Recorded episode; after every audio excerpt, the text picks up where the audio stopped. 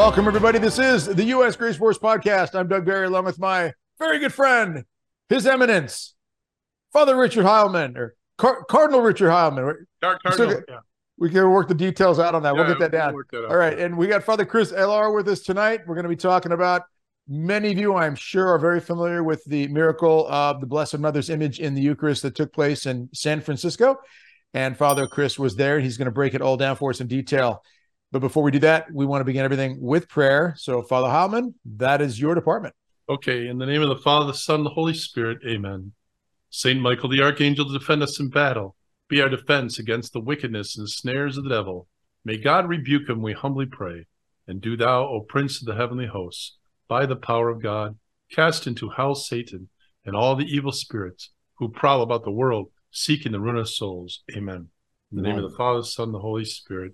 Amen. Wonderful. Thank you very much, Father. And of course, we always thank everybody out there who supports the U.S. Grace Force podcast. Your support means everything to us. So we ask you to always like these these shows, these podcasts, these episodes, share them with others, subscribe to the channel. All those things do a lot to affect the algorithms, which makes it more recommended for more people to have a chance to hear these messages. And these are some pretty important messages, especially in the times that we're in. We also want to thank those of you who support us through the Patreon program.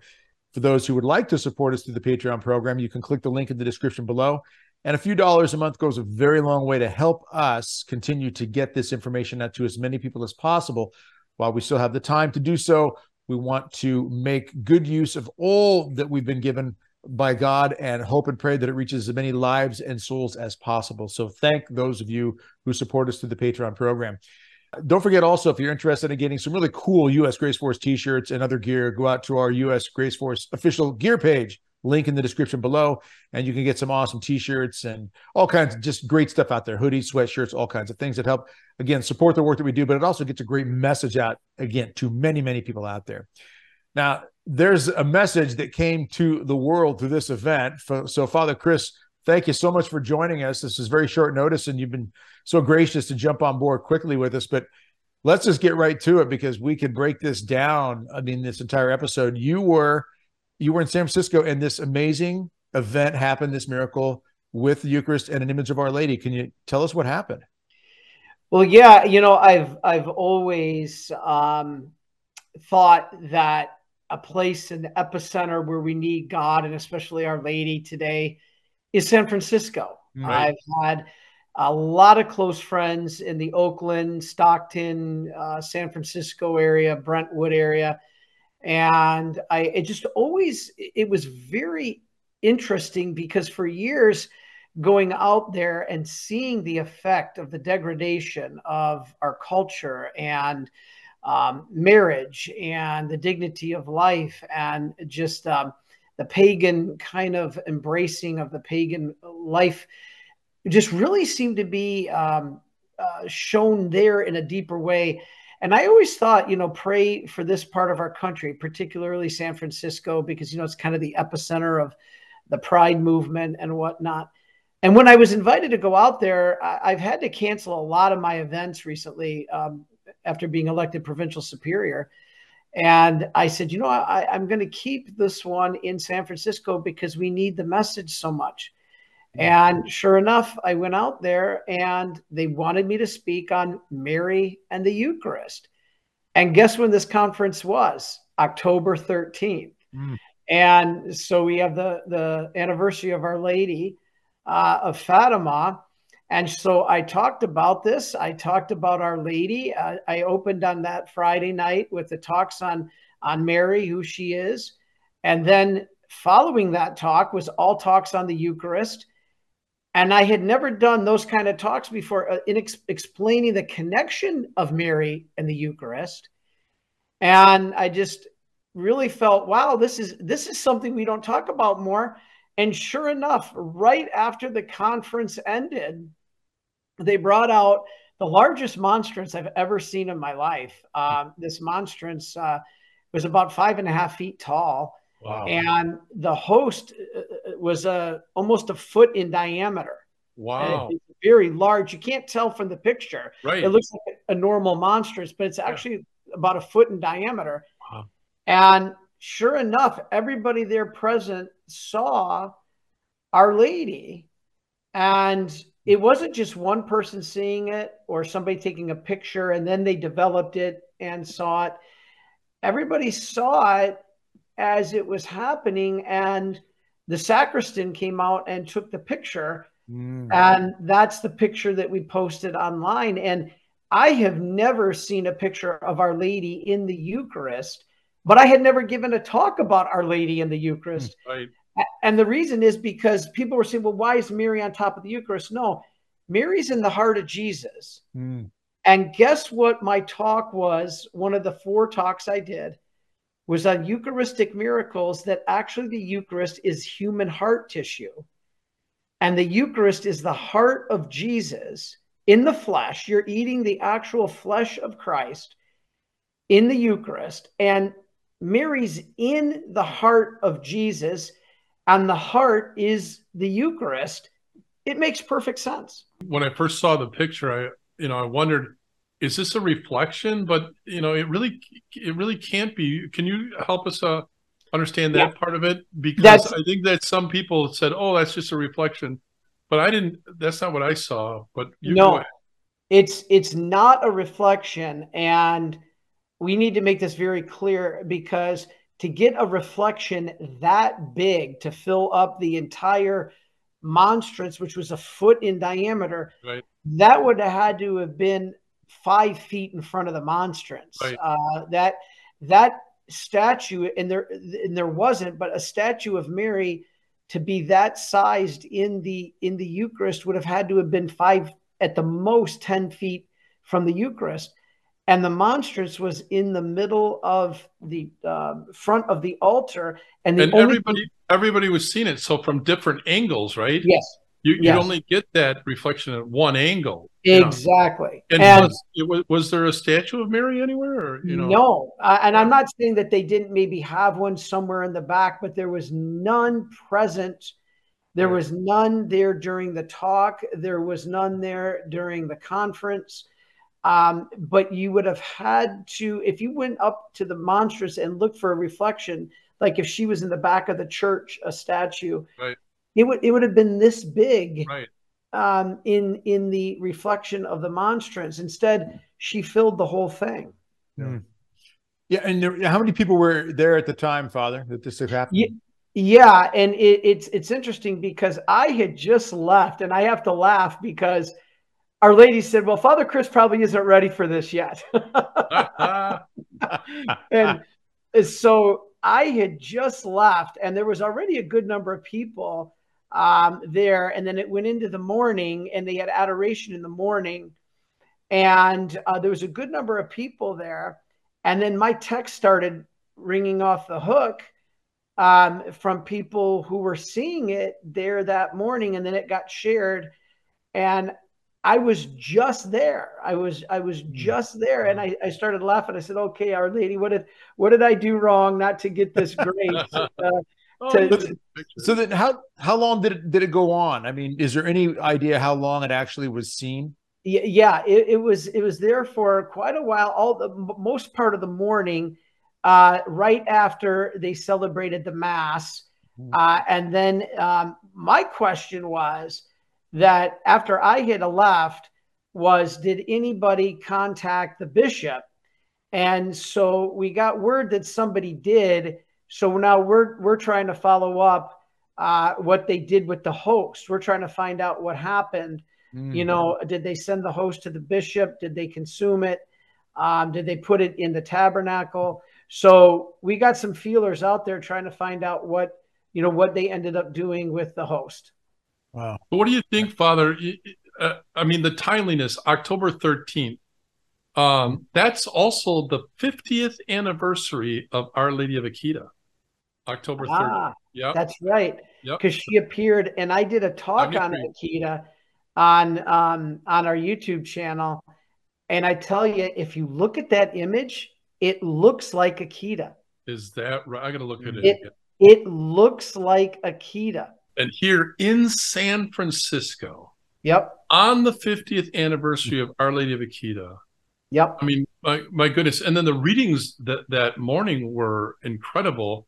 Uh, you know, uh, call a fast, you know, and, and everything. And here the, there, there was this, the, the patriarchs of Israel were calling the world to a, to a fast at the exact same, right around this exact same time. And, and what is the message of Akita is, you know, similar to Fatima, stop offending our Lord. Mhm. Right. Um, you know, th- th- he, Our Lady can only hold back the hand of our Lord so long. Right. Um, not because our Lord wants in His ordained will to to chastise us, but in His permissive will, He allows it because we have just gone so wayward.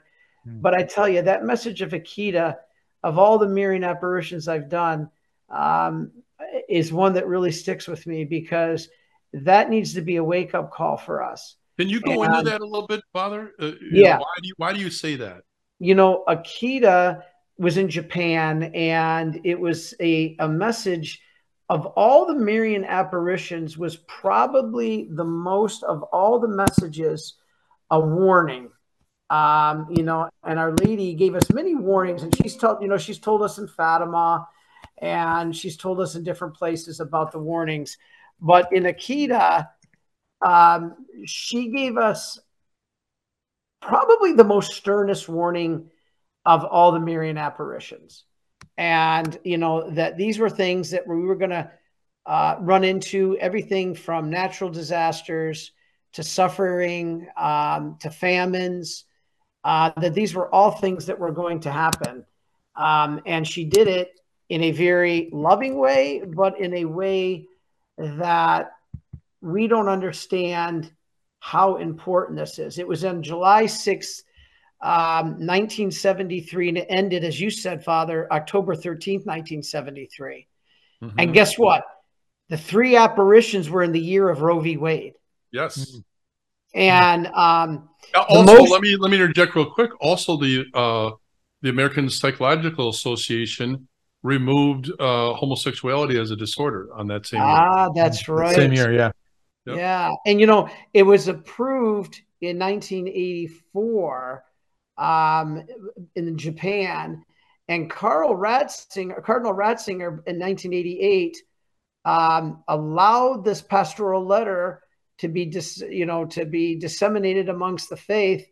And basically, if you know the story, the statue spoke and, and it wept a 101 hundred and 101 times Yep. all the way to 1981 and sister agnes um, she was uh, her order was the handmaids of the eucharist. Yeah.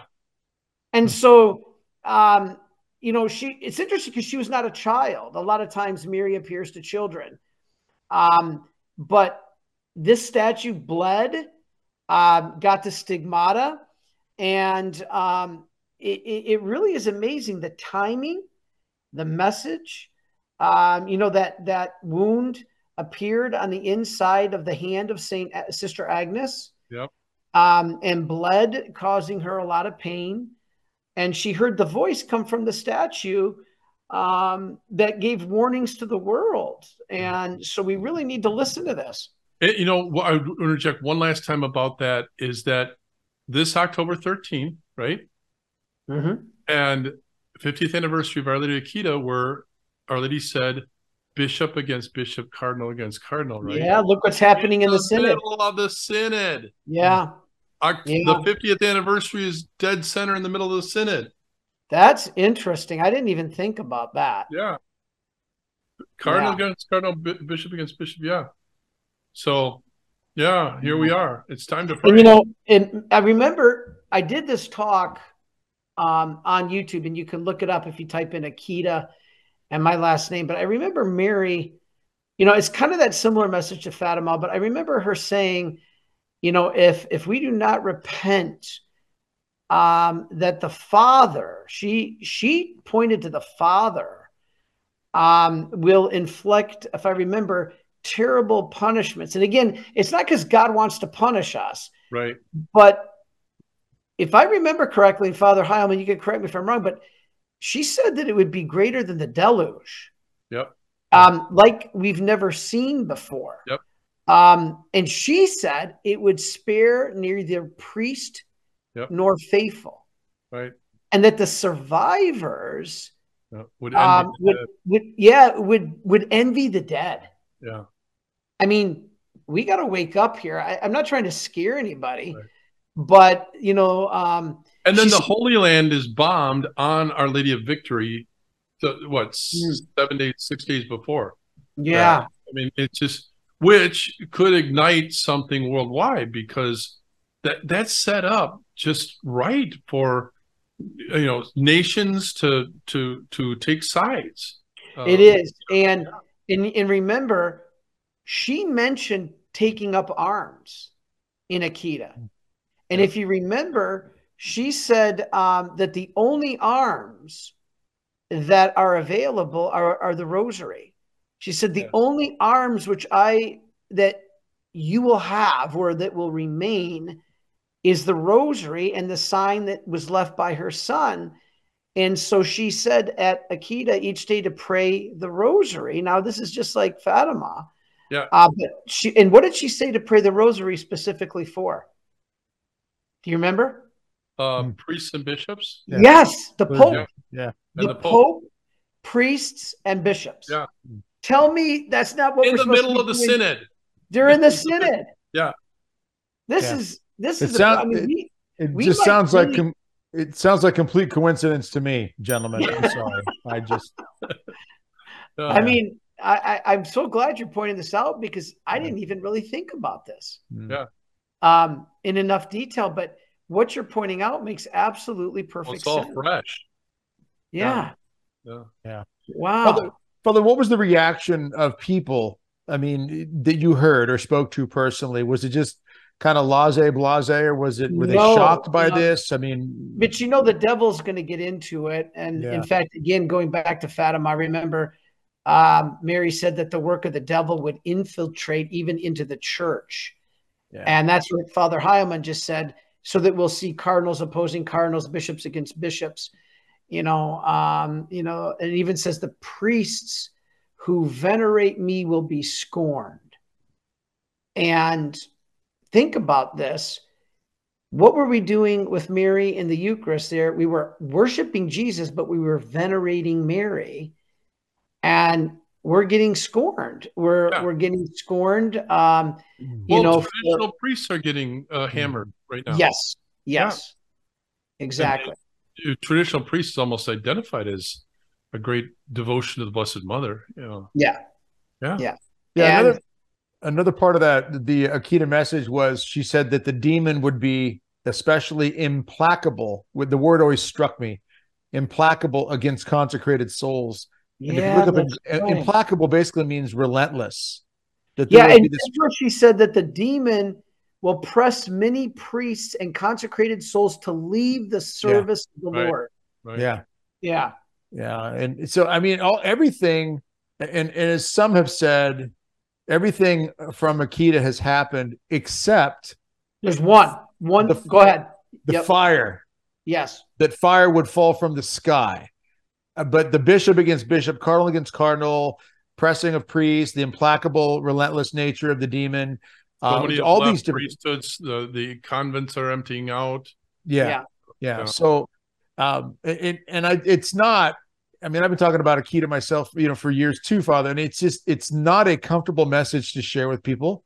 Right. It never feels good to talk about fire falling from the sky. I mean, who wants to hear that? I got grandkids and kids, and they want lives, you know, that are that are wonderful and peaceful and joyful. And how many? Who doesn't want that? Yeah. And, And you know what's interesting is if you read the Bible, how the world will end. Now we don't know when, but the Bible uses the word conflagration, meaning fire.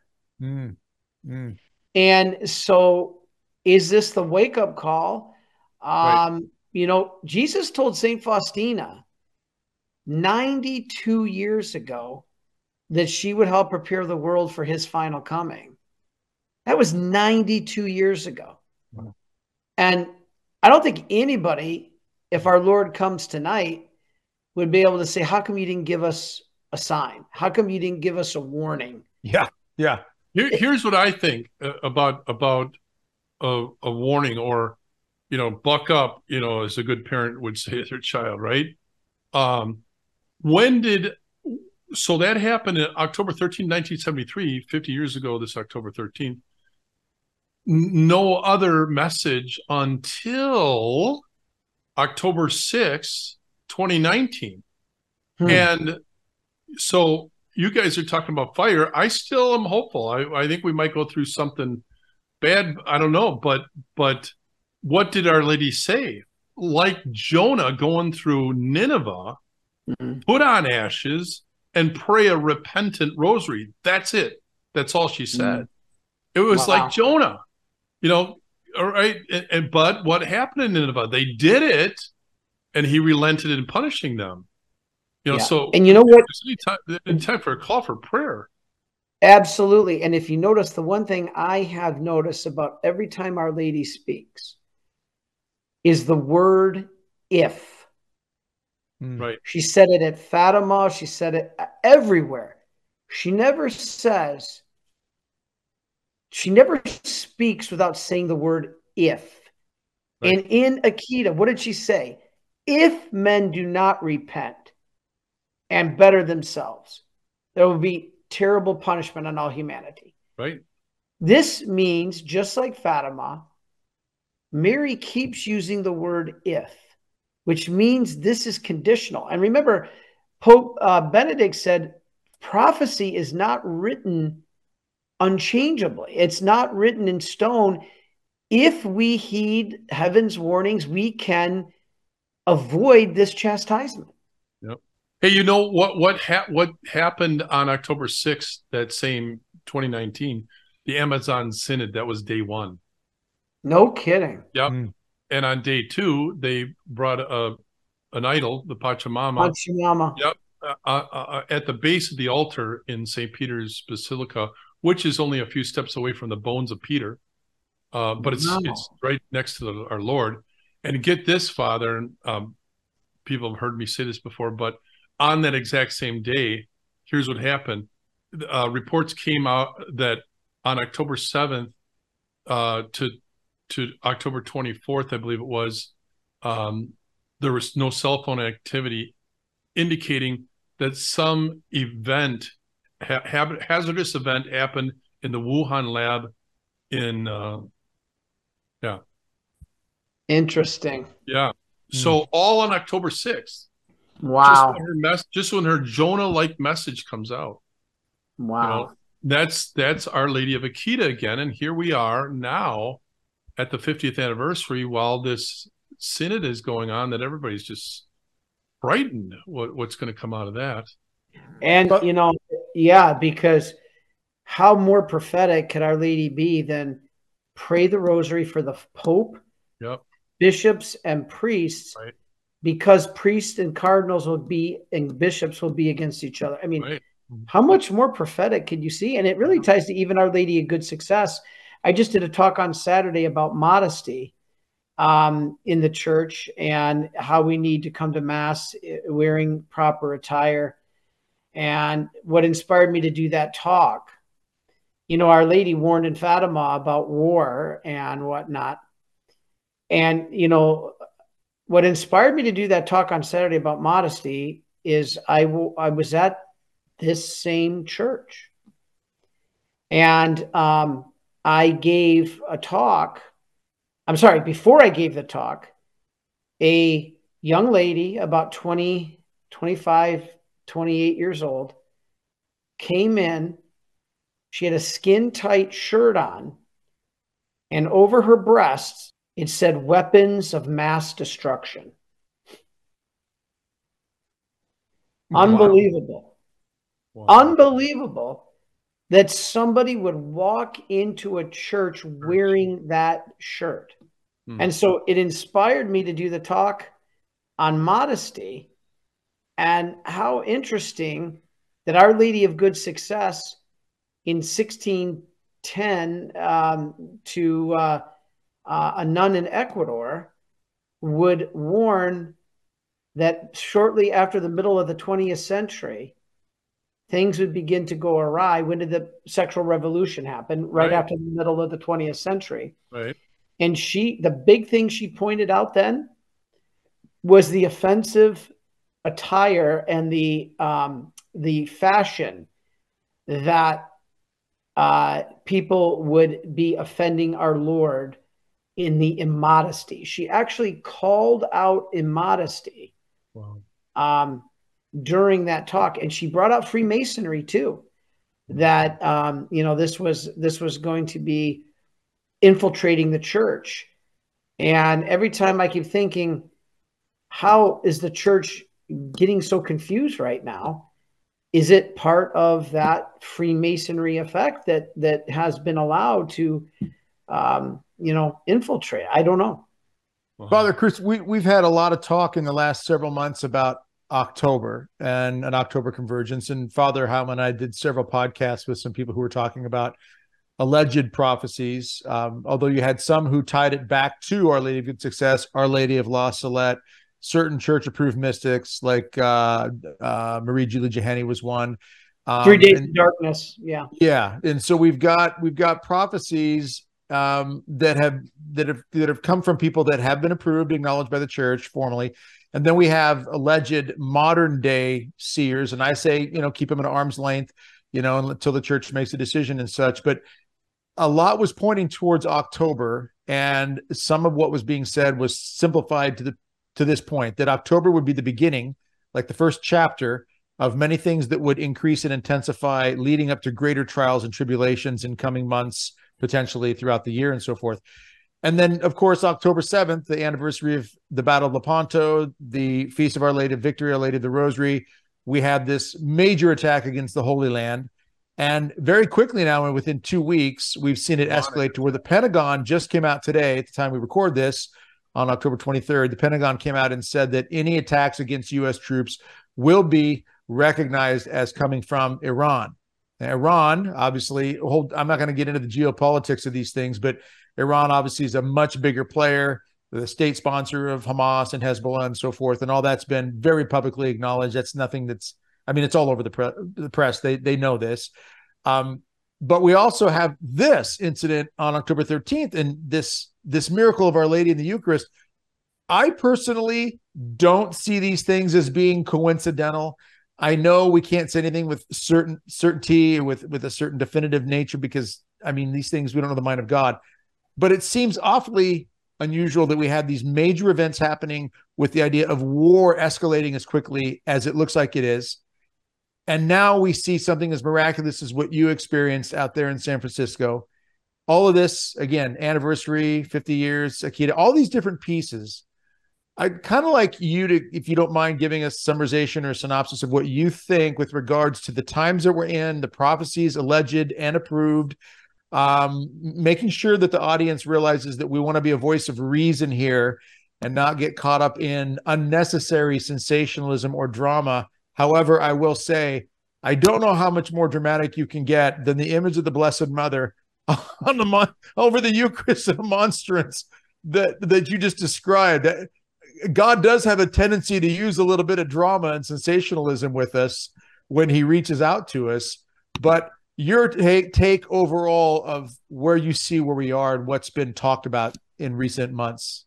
Well, you know, it's interesting, and that's a good point because I think we have to listen um, to so much. You know, our the end times are biblical. And again, I've done many talks on those. Um, you know, the, the end times um, is something that we have to understand um, a little bit better than the average Catholic does. Um, and one of the things that I'm saying that I think is happening right now is that final battle between God and Satan, because we know that the um, words to Lucy, Lucia at Fatima uh, from the cardinal, where that before the end of God's final battle between Satan and God would be over marriage and the family. Mm-hmm. And what are we seeing right now? We're seeing that. Now, if you remember the five signs in the Bible before the end times, these are biblical. Nobody nobody can accuse me of being way out there or being crazy conspiracy conspiracy theorists. There are five signs in the Bible, clear as day, that have to happen before the end times. One is the gospel will be preached to the whole world. This is Matthew 25. Now, what's happened since COVID? The internet has exploded. That's how I found you guys. Hmm. It's like you you have an, a new reach now digitally right. around the whole world. Okay. Um, so God is now allowing the gospel to be breached almost everywhere that we never reached before. You know, I've gotten letters from all over the world of places we never heard of divine mercy before. I, I, I said before, I've gotten letters from just about all countries now except North Korea. so, um, and the the next one is the great apostasy. I mean, are we not seeing the great apostasy right now? I mean, we we we are totally seeing the great apostasy. Yeah. Um, a turning away from the faith. Um, you know, um, it really, really is. Now, here's the other three. Um, there's going to be, the Bible says, a, a universal conversion of the Jews to Jesus Christ. Now, what's happening in Israel could be preparing, you know, God can convert Israel overnight. He doesn't need, you know, he doesn't have to wait for a thousand years before we do it person by person. He could do it instantly, um, you know, with a signal grace. But the, the conversion of the Jews and what what I believe is happening is this whole issue with Israel is going to bring an awareness to their role, the role of the Jews, because then the fourth sign is the revelation of the Antichrist, which I'll be talking about this coming Saturday. And let me tell you, the Antichrist is a very interesting topic. It's biblical um, because is this person alive today? Well, priests like James Blount have said it's been revealed to him by God. I, I don't know. Um, but the fifth and final sign is tribulation, both natural and man made. And now we're starting to see that. Mm. And and what's interesting is the Bible does not give that in order. So let's suppose the Bible's not being preached around the world. We've seen that. The great apostasy, we've seen that. What about the Antichrist? It says revelation of the Antichrist. What if that's already happened through people like Father James Blount? I, again, I don't know the tribulation, both natural and man made, we're really seeing that. That really only leaves the conversion to the Jews. And now, with everything that's going on in Israel, you got to wonder if we're going to see that. Yeah. But the beautiful thing about this is remember, we can't forget Mary said her, her heart will triumph first. And that will usher in a time of the triumph of the Immaculate Heart of Mary.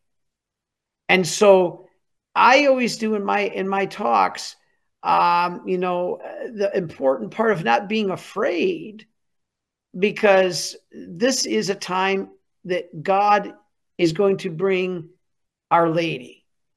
And so, really, when you boil it down, I think, Doug, you just mentioned about all the different things you're talking about. Look at the order. Here's mm-hmm. the order. If you want to look at the order of the saints, it's chastisement, then the warning or the illumination of conscience. I kind of use them synonymously. Right the Antichrist, then the three days of darkness, but then an era of peace, the triumph of the Immaculate Heart, and then the final coming, the second coming of Christ. Now, this, if you believe the saints, going from chastisement to the warning, which is the illumination of conscience, to the Antichrist, the three days of darkness, many would look at that and say, okay, we're we're in the chastisement now. But next after that would come the warning or the illumination of conscience. And what's been going on? It is, we have been given by our Lord a chance to see ourselves the way God sees us. I'm telling you, we are going to have an illumination of conscience. Mm. I, I fully believe that. Yeah. I fully believe that. And then will come the Antichrist, then the three days of darkness, then the era of peace through the triumph of the Immaculate Heart, and then the second coming of Christ. Father, um, I, I think all of us try to see what God's signaling with uh, in our time, and and see what you think about this. This is the way my brain worked on this.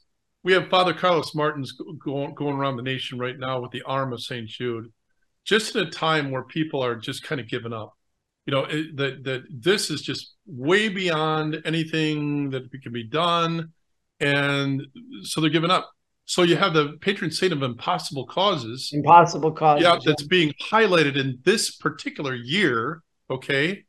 Now the feast day is october 28th i did a little count. Uh the the days between october 28th and the feast of the immaculate conception are 40 days so I'm hmm. actually going to I'm actually to be announcing this real soon in the next few days here. But I'm going to ask us all to pray for these 40 days. But mm-hmm. what are mm-hmm. we doing? We're asking the the patron saint of impossible causes to be with us, but we're heading to the Immaculate Conception. And Father, I told you before we started that I watched one of the most amazing talks I've ever seen in my life that you gave on July 2nd of last year. Um, and one of the things you talked about is the the nation, America, was dedicated to the Immaculate Conception, and even can you tell us about the Mississippi River too? But but maybe the significance, maybe, maybe possibly this year, especially Father, of that feast day. Uh, I don't know. Can can can I get your yeah in, in fact a lot of people don't um, understand that our history um, of our nation is so wrapped up in the essence of Our Lady that they changed the name of the Mississippi River to the Mississippi River. But before that was the River of the Immaculate Conception. That's so and yeah, and so the I mean, when you tie into this, Our Lady um, of America, when was the Declaration of Independence actually signed. It was ratified on July 4th. But when was it signed? It was signed on July 2nd. And so this whole connection um, that people don't understand is really, really powerful. And it's at the heart of our nation um, and the heart of our country that we need to turn back to God. And remember, Mary said prophecy is not irrevocably set. This is all a warning for right. us to be able to turn back to God if we would just listen. You know, it, it, it really is not that hard. Our Lord has given us the blueprint. Right. and we still don't want to listen. But America was, uh, I'm using the word dedicated because of, of to the Immaculate Conception, right? Yes. Yeah. The U.S. Congress um, actually declared freedom from Great Britain on July 2nd. Yep. And they voted for independence on July 2nd. And, you know, the signing, and we had the uh, Catholic, uh, the, the cousin of our first bishop out of Baltimore. But once it was approved, then the Declaration of Independence, that document on July 4th, was sent uh, to print. And they they printed, I think, if I mentioned in the talk, like 200 copies or something. Right. And and that started really when it was official. That became when it was official. And Our Lady was behind all this. She's the patroness of the United States since 1847. And, and so in 1776, people celebrated the Feast of the Immaculate Conception even before 1776. You know, I'm from Michigan. There's a great explorer there, Father Marquette. And he was the one that placed the Immaculate Conception on the name of the Mississippi River under her protection and named it the Immaculate Conception River. And so this is that title became the patroness of the United States and, um, you know, 15 years after the birth of the United States, the Holy See established um, the Diocese of Baltimore, which included the 13 colonies, with the first bishop of John Carroll, whose cousin signed the Declaration of, or the um, uh, the Declaration of Independence. And um, so the Blessed Virgin Mary and the Catholic Church are behind all this. And in 1846, Mary, under that title, became patroness of the United States. And that was sent to the Holy See. And get a load of this, Father Heilman. It was approved on July 2nd, 1847. Wow. wow. And so um, that, and it was right before the dogma of the Immaculate Conception. Mm. And so um, it's it's it's so powerful these connections um, that you know wow um, how do we miss this you know um, pray to our patroness uh, of the United States. She's she's playing a central role in all the ways we just got done talking about. So then, why would somebody uh, take exception that our our Lord would have her in that image? Yes. On the Holy Eucharist. Exactly. Right. I mean, maybe he's pointing to her. You know, maybe he's accentuating. I don't know. But, well, uh, I I love this example do you know when our Lord, what are the last, what is the last action he did on this earth? The last thing our Lord did on this earth give, give, was give the gift of his mother. Yep. Now, here's Behold what's fascinating. Jesus told John, who John represented right all disciples, to take her into his heart. I'm sorry, into her home. That's a euphemism. That's John right there for taking her into your heart. Mm. Now, what is Jesus showing us by having Mary in the Eucharist? I just did the talk, as I mentioned a few minutes ago, in San Francisco about Eucharistic miracles. Wow. And what's fascinating about Eucharistic miracles on the ones that are approved, like the Buenos Aires is the one I specifically talked about from 1996, they tested the Eucharist of the Eucharistic miracle and it came back human heart tissue. Right. So, what is our Lord saying by having Mary's image on the Eucharist? Oh, you Catholics are saying that she's she's on top of Jesus, she's greater than Jesus. No. What Jesus is saying, just what he said on the cross, take her into your heart. Mm. I did. Here's Mary in my heart. Well, wait a minute, Father. How's that the heart of Jesus? the Eucharist tested in every Eucharistic approved miracle of the um, Eucharistic miracles shows it is human heart tissue of somebody whose heart was under severe stress. And so, our Lord, in my opinion, is showing Our Lady in his heart to say, Don't be afraid to take her into your heart, which in the Euphemism means take her into your home. Yep. Mm-hmm. And this is what Jesus said to do from the cross. Yep. I mean, this is amazing. Amazing. Father, the, the reaction that people gave, uh, obviously, a lot of them were stunned.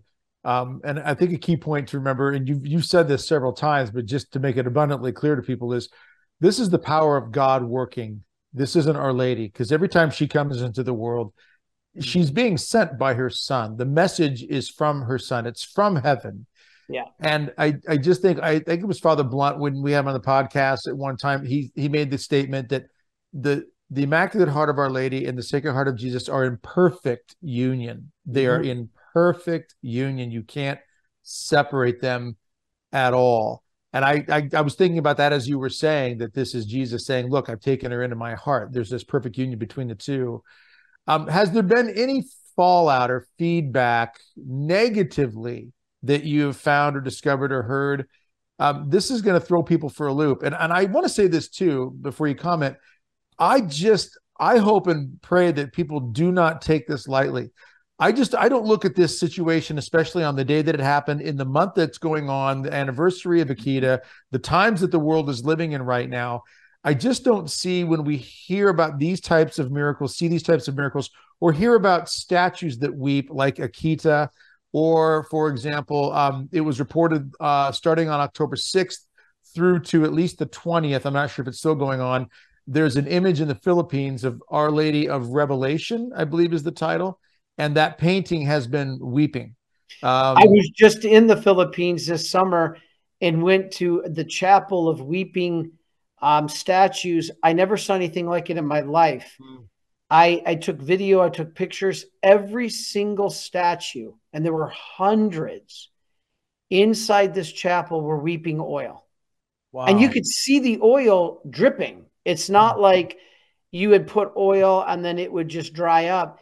The oil was freshly dripping from the statues. I never saw anything like it in my so, life. So then with a with a message like that, Father, of weeping statues, the Blessed Mother's image over the over the Eucharist and the monstrance.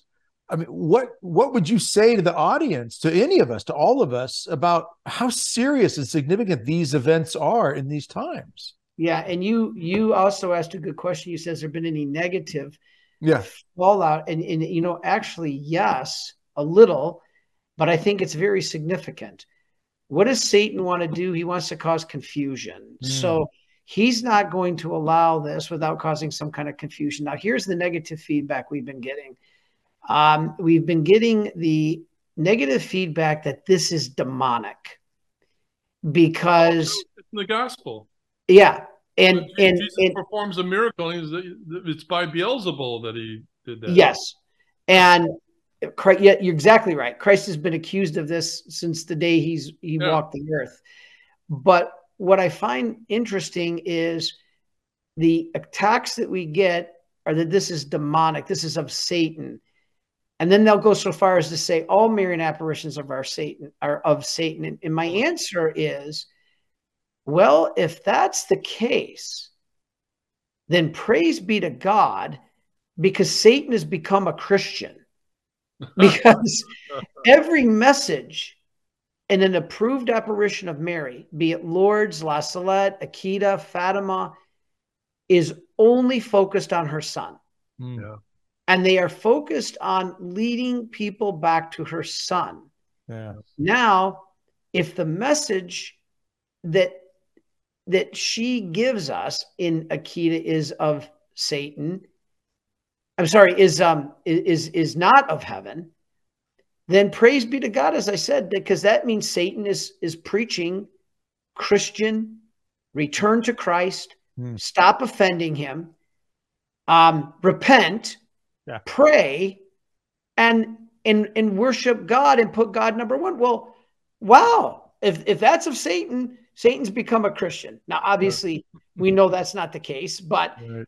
but facetiously, I think I was able to prove the point to the people that you can't have that kind of message be from Satan. right. Yeah. it- it's it's not it's it's not possible. And so the, the the message that Mary gives in all these apparitions is one of focus on Christ. It's not a focus on herself. Mhm. It's it's it's a focus on leading people to Jesus. It's kind of like the other negative feedback we got is that famous example Christ is the only mediator between God and man. And mm-hmm. therefore you are satanic. Well, let's look at that. In Timothy, Paul does say this. But we're not claiming Mary's a mediator between the Father and man. Only Jesus is a mediator between Father and man. Mary leads you to her son, Right. who leads you to the Father. Right. Intercession and mediation are different, Right. they're not the same thing.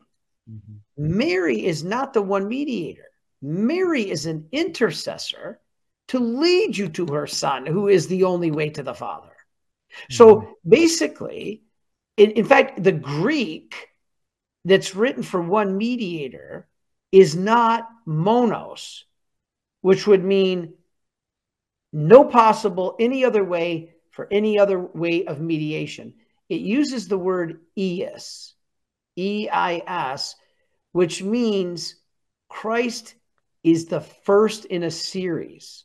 He's the main mediator. He is the mediator, but sub mediators are under the word ES are allowed because what do you do when I pray for you? I'm I'm mediating. I'm interceding, even though they're different. I, I'm interceding, which leads you to Christ, which then he mediates us to the Father. Mm-hmm. And so, no, Mary doesn't lead us to the Father, Jesus does. Mm-hmm. Well, what does Mary do then? She leads you to Jesus. Kind of, kind of like how did Peter find Jesus? His brother Andrew. Well, then Andrew was an intercessor. He was a mm-hmm. mediator Right. Right. because he took put, took Peter to Jesus. Now, Peter doesn't take us to God the Father, only Jesus did. But Peter, Andrew took Peter to Jesus. Right. And so, what do we do by intercession? We take people to Jesus right. so Jesus can take us to the Father. What's yeah. your spidey sense, Father? Um, uh, uh better put, what's the Holy Spirit telling you? Uh, do you think there's going to be more manifestations of the supernatural uh, with what's going on in the world and and where we're at at this point in history? More miracles? Uh, is that? Yeah, I, and I think I think we're approaching the the a warning, the illumination of conscience, and the three days of darkness. And do you know the three days of darkness is biblical? Um, people don't realize that it's it's it's it happened in Egypt, one of the ten plagues, and it doesn't say it just darkness fell over the land. It says darkness fell over the land for three days. Mm-hmm. And so there is a precedent about three days of darkness. And there is a precedent that God has done it before. Well, if he's done it before, why wouldn't he allow it? And Faustina talks that shortly before the end, darkness will overcome the, the land, and the only light will be a cross in the sky, from which light will come from the wounds of where Christ's hands and feet. Hmm. And so, yes, to answer your question, I do believe there will be more manifestation because our Lord is going to give everybody a huge chance yep. to see themselves as God sees us. That's the illumination of conscience, right. yeah. and the, and the warning, and then and then it says many will drop dead just from the fear of seeing their souls the way that their souls are. Yeah. And then and then for them, then will come the Antichrist. He'll swipe sweep away many, and then what's left is the remnant and the remnant will then have to go through the final test of the days of darkness, three days of darkness, and then will come the triumph of the Immaculate Heart. So I believe we're getting there. I really, really do. I, I believe it's coming. Our Lord has always led us through prophecy. Mm. And that way, nobody could ever say, You never guided us, you never helped us, you never gave us a warning. Wow. He's he's given us plenty um, to to wake up. Well, and, that, and that's where you know back to that point about the weeping statues and weeping images, and I, di- I didn't know that there was a, a chapel that had as many as you just described there. Unbelievable. Father. I've yeah. seen a couple, you know, at a Marian conference in Petoskey, Michigan. There was an image, and it was it was in in glass, and you couldn't. I was up there. Oh, yeah. okay. Yeah, yeah, and it was it was weeping oil from the eyes, and and so we've got these images, and and they're fantastic in the true sense of the word. They're they're just out of the ordinary. They're they're and you can't explain that, how these things could be happening this way. It's like the many people that are seeing the miracle of the sun. They're seeing it with their eyes, and you know, and, and it's happening more and more. And you know, so many people are saying, you know, priests like yourselves that are involved in these types of you know um, conversations i should say um, are saying that they're seeing and hearing the same thing from many people. An increase of signs and wonders as well as an increase of just unbelievable conversions that are happening too among some people like atheists and so forth. Um, so with regards to the images do you think that there is a key significance behind weeping images or is it i mean or is it just i mean not to be you know downplay it but simply that the Blessed Mother is showing us her tears because of the gravity of the situation, or your thoughts on on the images and the weeping? Our Lady of Sorrows is imperative right now. Um, and I tell you, that visit to that chapel in the Philippines, um, where I saw every single statue, and in fact, they had little uh, trays underneath each statue, either the eyes or underneath the arms if Mary's hands were outstretched, because the oil was dripping from each of the fingers. And the time I was there, I watched these little saucers being filled with oil. It, it's impossible that that could happen without somebody coming and pouring the oil onto the statue. And so I became a believer instantly in the fact that God allows these to happen to wake us up.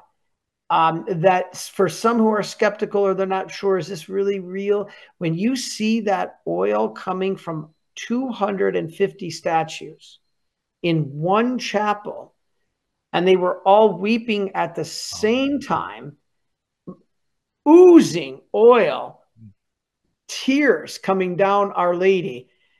I really occurred that that is a sign of our Blessed Mother. She is weeping for this world at this time because we've never been in such darkness. Remember, Pius XII said, Mankind is more sinful now today than he was even at the time of the flood. And that was back in the 50s. What in the world would he say about today? Yeah. it's it's yeah. it's crazy. So Uh, to answer your question, I, I became an instant believer that that God is working through these images to see the tears of the of, of the sorrows of Mary. It, it, she weeps for us because we are her children, and what mother does not weep for her children? Yeah, it makes me think of the last some of the last words that she mentioned in that final apparition on October 13th in Akita, 1973, the anniversary of the miracle of the sun, and so many other October 13th key dates over the years. And she says that the cause of my great sadness is the loss of so many souls. Exactly. And I would think that we're seeing these manifestations, signs, and wonders of weeping statues and images all over. How does that not say exactly what you just said, Father? She's and weeping we have an image hanging in the Association of Marian Helpers. Check this out giant, full size, six foot image of divine mercy. And the eyes wept, and a trail of oil went all the way down the image and collected at the bottom of the image. And in white was written, Jesus, I trust in you and all of the oil fell on the word trust and discolored the word trust. So oh, all the other words were bright white, but trust was discolored by the oil. And what did Jesus say to St. Faustina that pained him more during his passion than anything else mm. was not our sins, but our lack of trust.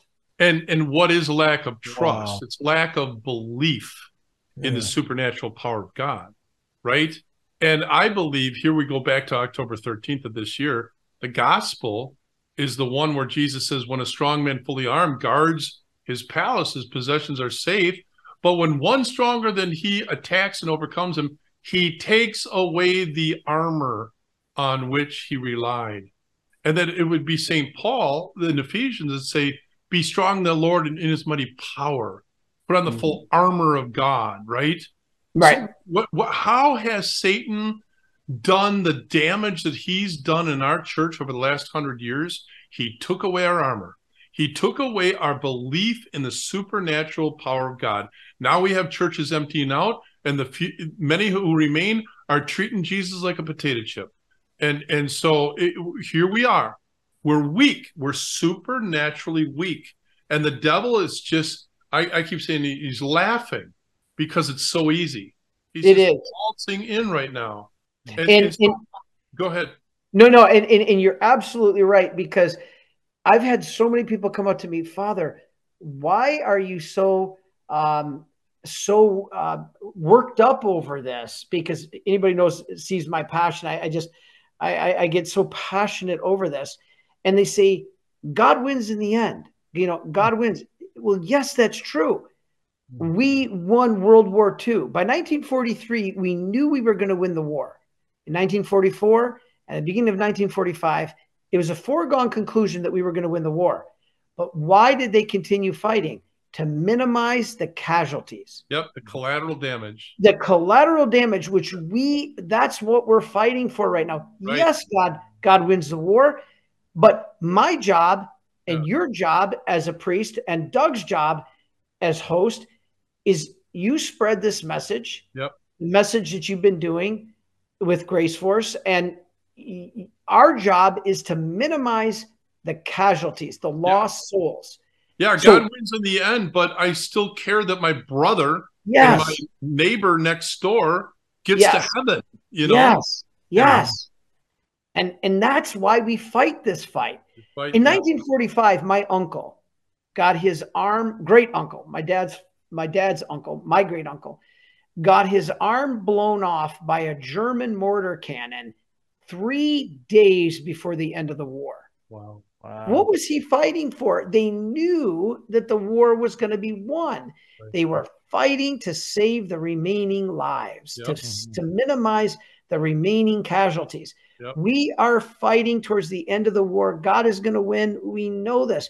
But I tell you, my job, your job is what you just said to, to save our brothers. Now, we don't save them, God saves them.